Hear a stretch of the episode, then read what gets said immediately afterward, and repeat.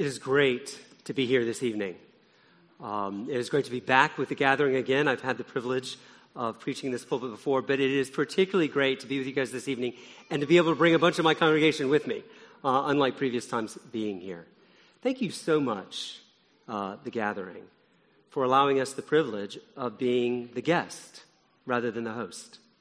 I think the greatest act of hospitality ever displayed in the universe is not God's hospitality in welcoming us into his family, but God's hospitality in being willing to come and be our guest here on this earth.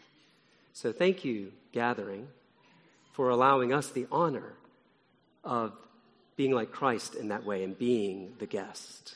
It is a great privilege.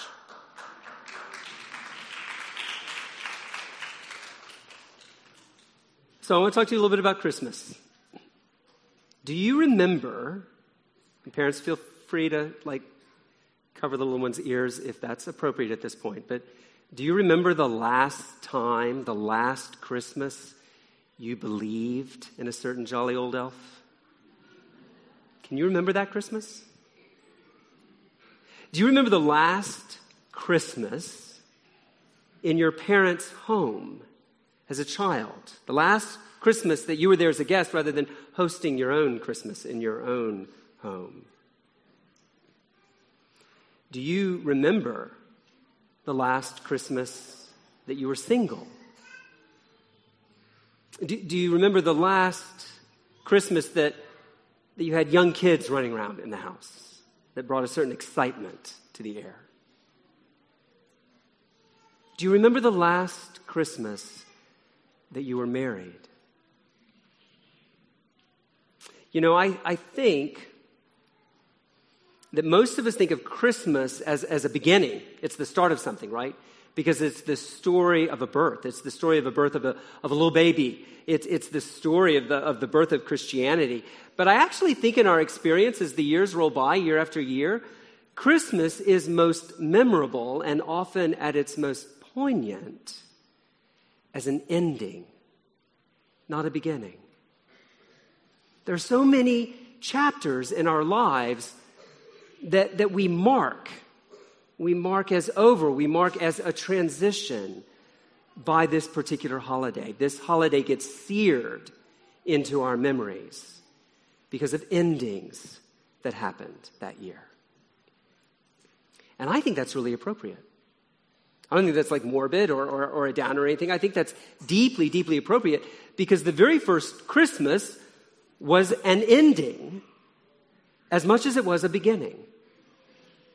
In fact, Luke's narrative of the birth of Christ, which we heard uh, part of just a moment ago that Mary was reading, uh, Luke's narrative, I, I think, actually contains what is properly called or properly understood as the last prayer of the Old Testament. The very last one. The, the very last Old Testament prayer ever prayed, certainly recorded. L- listen as I read to you that, that prayer. This is from just a little bit later in Luke chapter 2, beginning in verse 28. Simeon took Jesus in his arms and praised God, saying, Sovereign Lord, as you have promised, you now dismiss your servant in peace. For my eyes have seen your salvation, which you have prepared in the sight of all people, a light for revelation to the Gentiles and for glory to your people, Israel. Simeon had been told, we know this from a few verses earlier, Simeon had been told by the Holy Spirit that he would not die before seeing with his very own eyes the promised Messiah, the, the one that God would send to actually deliver his people from their sin and from their oppression and, and usher them in to, to the future, to the life that God had planned for them. Now, when Simeon entered the temple courts that particular day, it was eight days after Jesus' birth, he knew that something big was going to happen. It was, it was more than a hunch. The Holy Spirit was compelling him to go to the temple courts that day. And when he saw Jesus, he knew. He knew this is the one. This is the one that God has prepared to save his people. How did he know? I wonder, I wonder what Simeon was, was expecting. He, he knew he was going to see the anointed one, but, but what was he expecting? Was he, was he actually really expecting to show up and see a baby born to an obscure, poor couple? Was he expecting maybe someone grown up that he would bump into in the temple courts? Someone of, of stature and power? Was he expecting someone kind of, you know, straight out of central casting? Someone who looked the part of Savior of the world? Maybe, but maybe not. Maybe not. Simeon knew his Old Testament. You, you can tell by his prayer that I just read. That, that very short prayer has at least six, maybe even a dozen different allusions and references back to the Old Testament. He's basically praying the Old Testament in those few verses. He knew, for example, that Saul, the first king, had, had looked the part of king but had been a total disaster. He knew that, that David didn't look like anything. Nobody expected much of David, and yet David turned out to be the very one that God had chosen. I think Simeon was not surprised to find a baby born to an obscure couple. Simeon knew that this baby was God's chosen king, his Messiah. And so he took the child in his arms and he prayed the last recorded prayer of the Old Testament era. Now, we, we've been at Hinson, we've, we've been in an Advent series looking at the prayers of the Old Testament. It's been a series titled The Hopes and Fears of All the Years, looking at the longings of God's Old Testament people. And, and, and tonight, this short meditation, Hinson, you'll be glad to know it won't be 45 minutes. Um, this, this short meditation is really the climax of that series and, and the turn, the turn to the next part of the series. Old Testament prayers, as we've seen, have been marked by their longing. They've been marked by their hoping. They look forward. They look forward to the day that God's going to keep all of his promises. And even as they look forward to that day that, that God's going to keep all of his promises, they've also been filled with confession, right? C- confessing their sin, confessing their unbelief, even while they've been waiting. But here we get to the last prayer of the Old Testament. And this prayer is different. Simeon doesn't ask for anything. And there's no confession of sin. There, there's no hint of, of unfulfilled longing.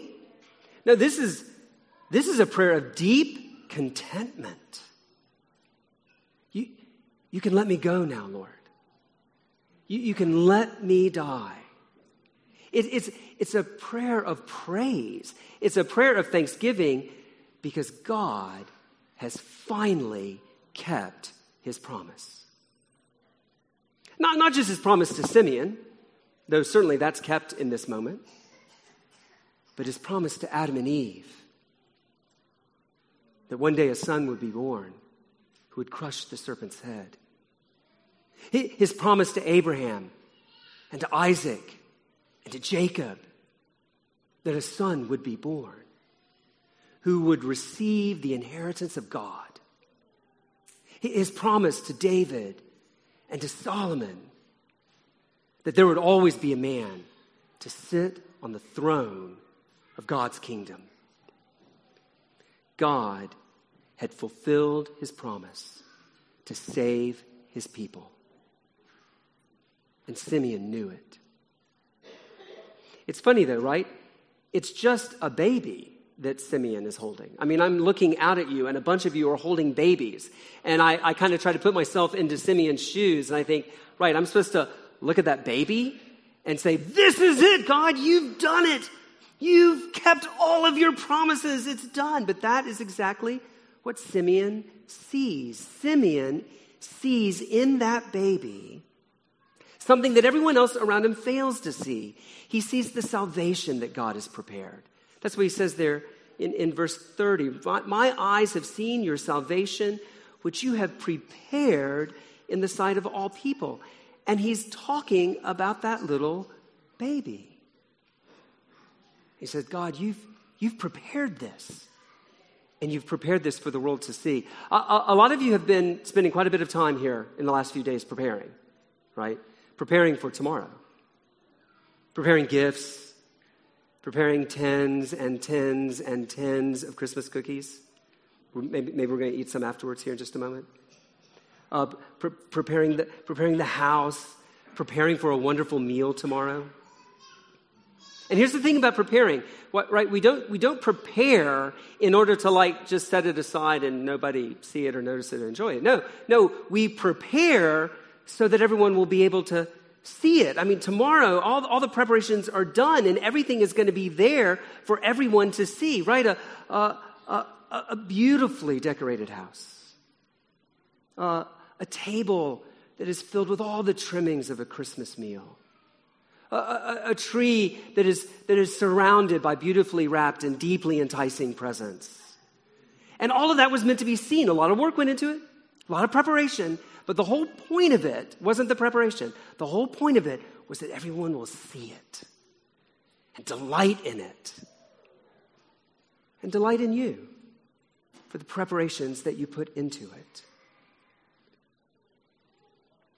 This is what Simeon says God has done. God has been preparing, and the preparations are over. God has now prepared salvation, and He set it out so that everyone can see. This baby, He says, would be the revelation of God to all the outsiders, the Gentiles who didn't know God. And this baby, He says, would, be for glory to your people Israel. Why would he be light to the outsiders and, and glory for the ultimate insiders? It's because he would finally accomplish all that God had promised to do for both groups, both those on the outside and those on the inside. And he would do it exactly as God had prepared. So that when the people saw it, they would say, Oh, wow, God did that. God did that.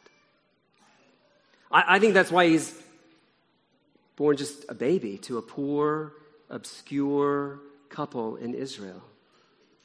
It's why he would grow up in a, in a backwater of Israel under Roman rule and oppression. It's why his public ministry would begin not with flash and fanfare, but with a baptism that identifies him with sinful and broken and oppressed people. And it's why his ministry would end on a Roman cross, condemned and rejected by his own people, by the powers of this world, and apparently by God himself.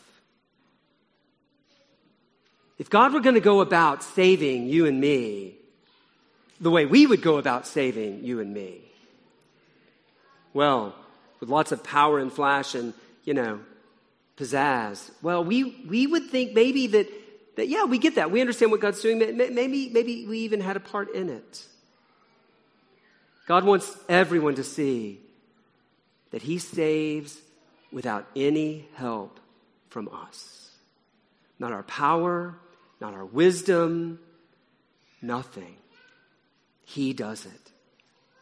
Christ was born, lived, died, and rose again to reveal the glory of God who judges sin and saves sinners by taking on the role of human flesh, by becoming a man, by taking our judgment on himself and exhausting it there on the cross for all to see, but especially for all who put their faith in him.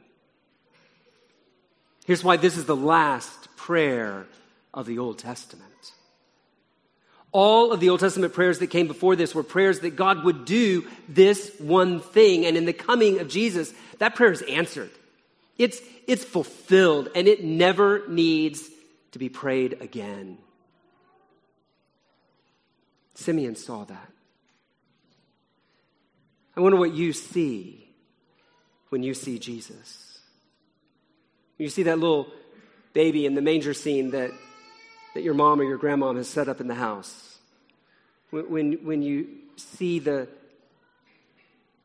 the ornaments and the, and the decorations and all the things that point to a baby born in a manger, what do you see?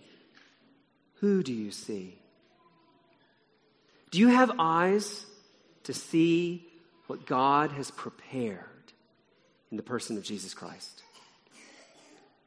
Could this be a last Christmas for you?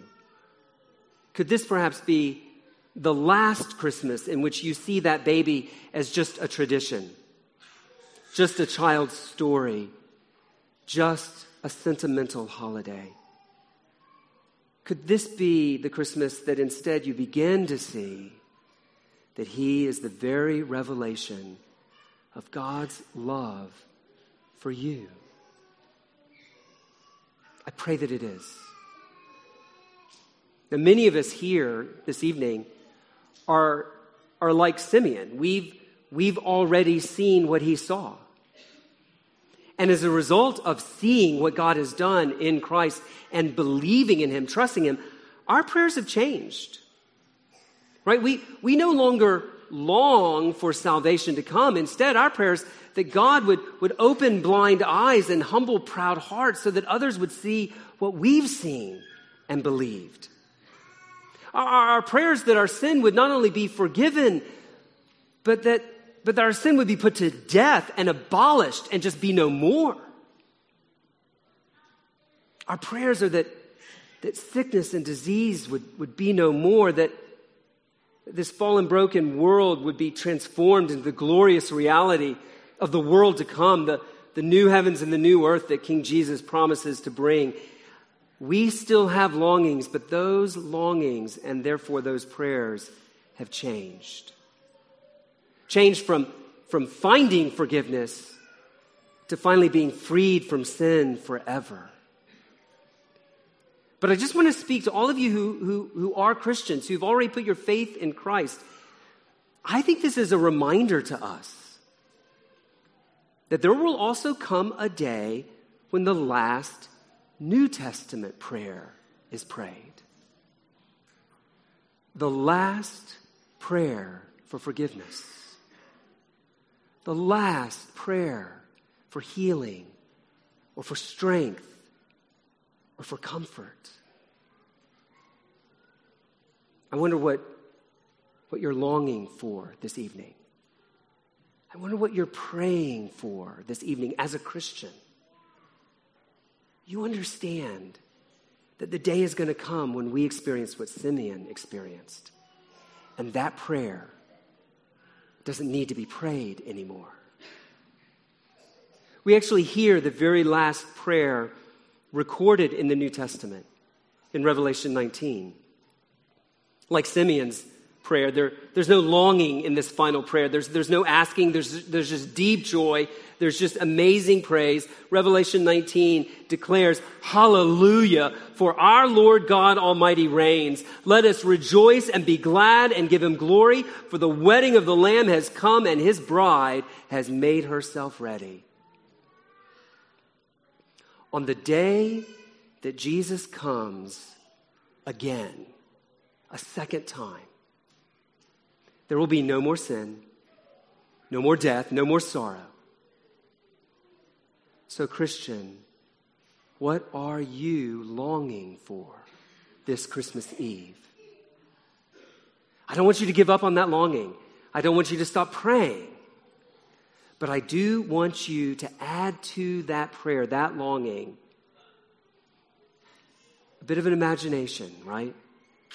Can you, along with your longing, imagine that longing fulfilled?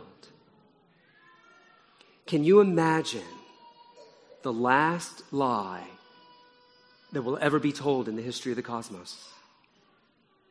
Can, can you imagine the last shot fired in anger? Can you imagine the last tear shed?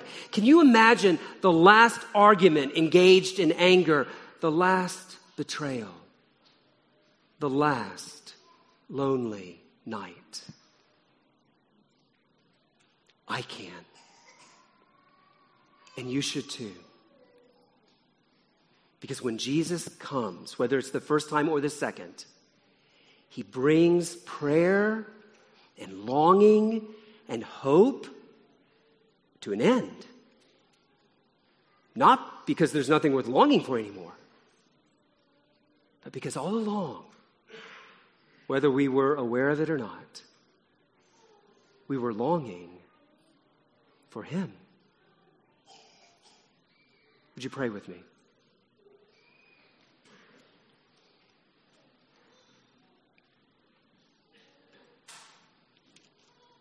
Heavenly Father, we give you praise. In the midst of our longing, in the midst of our longing for our families to be different, for this world to be different, in the midst of our longing for healing for our bodies, in the midst of our longing for healing of relationships, we give you praise you are the God who answers prayer and so brings prayer to an end. We give you great thanks tonight that you answered the prayers of your Old Testament saints, that you sent the Messiah, that you have dealt with sin once and for all. And so, like them, we continue to pray with great faith that, Lord Jesus, you will come again, that you will bring the longing of your people to an end, that you will satisfy our deepest desire as you give us yourself. And we pray this in Christ's name. Amen.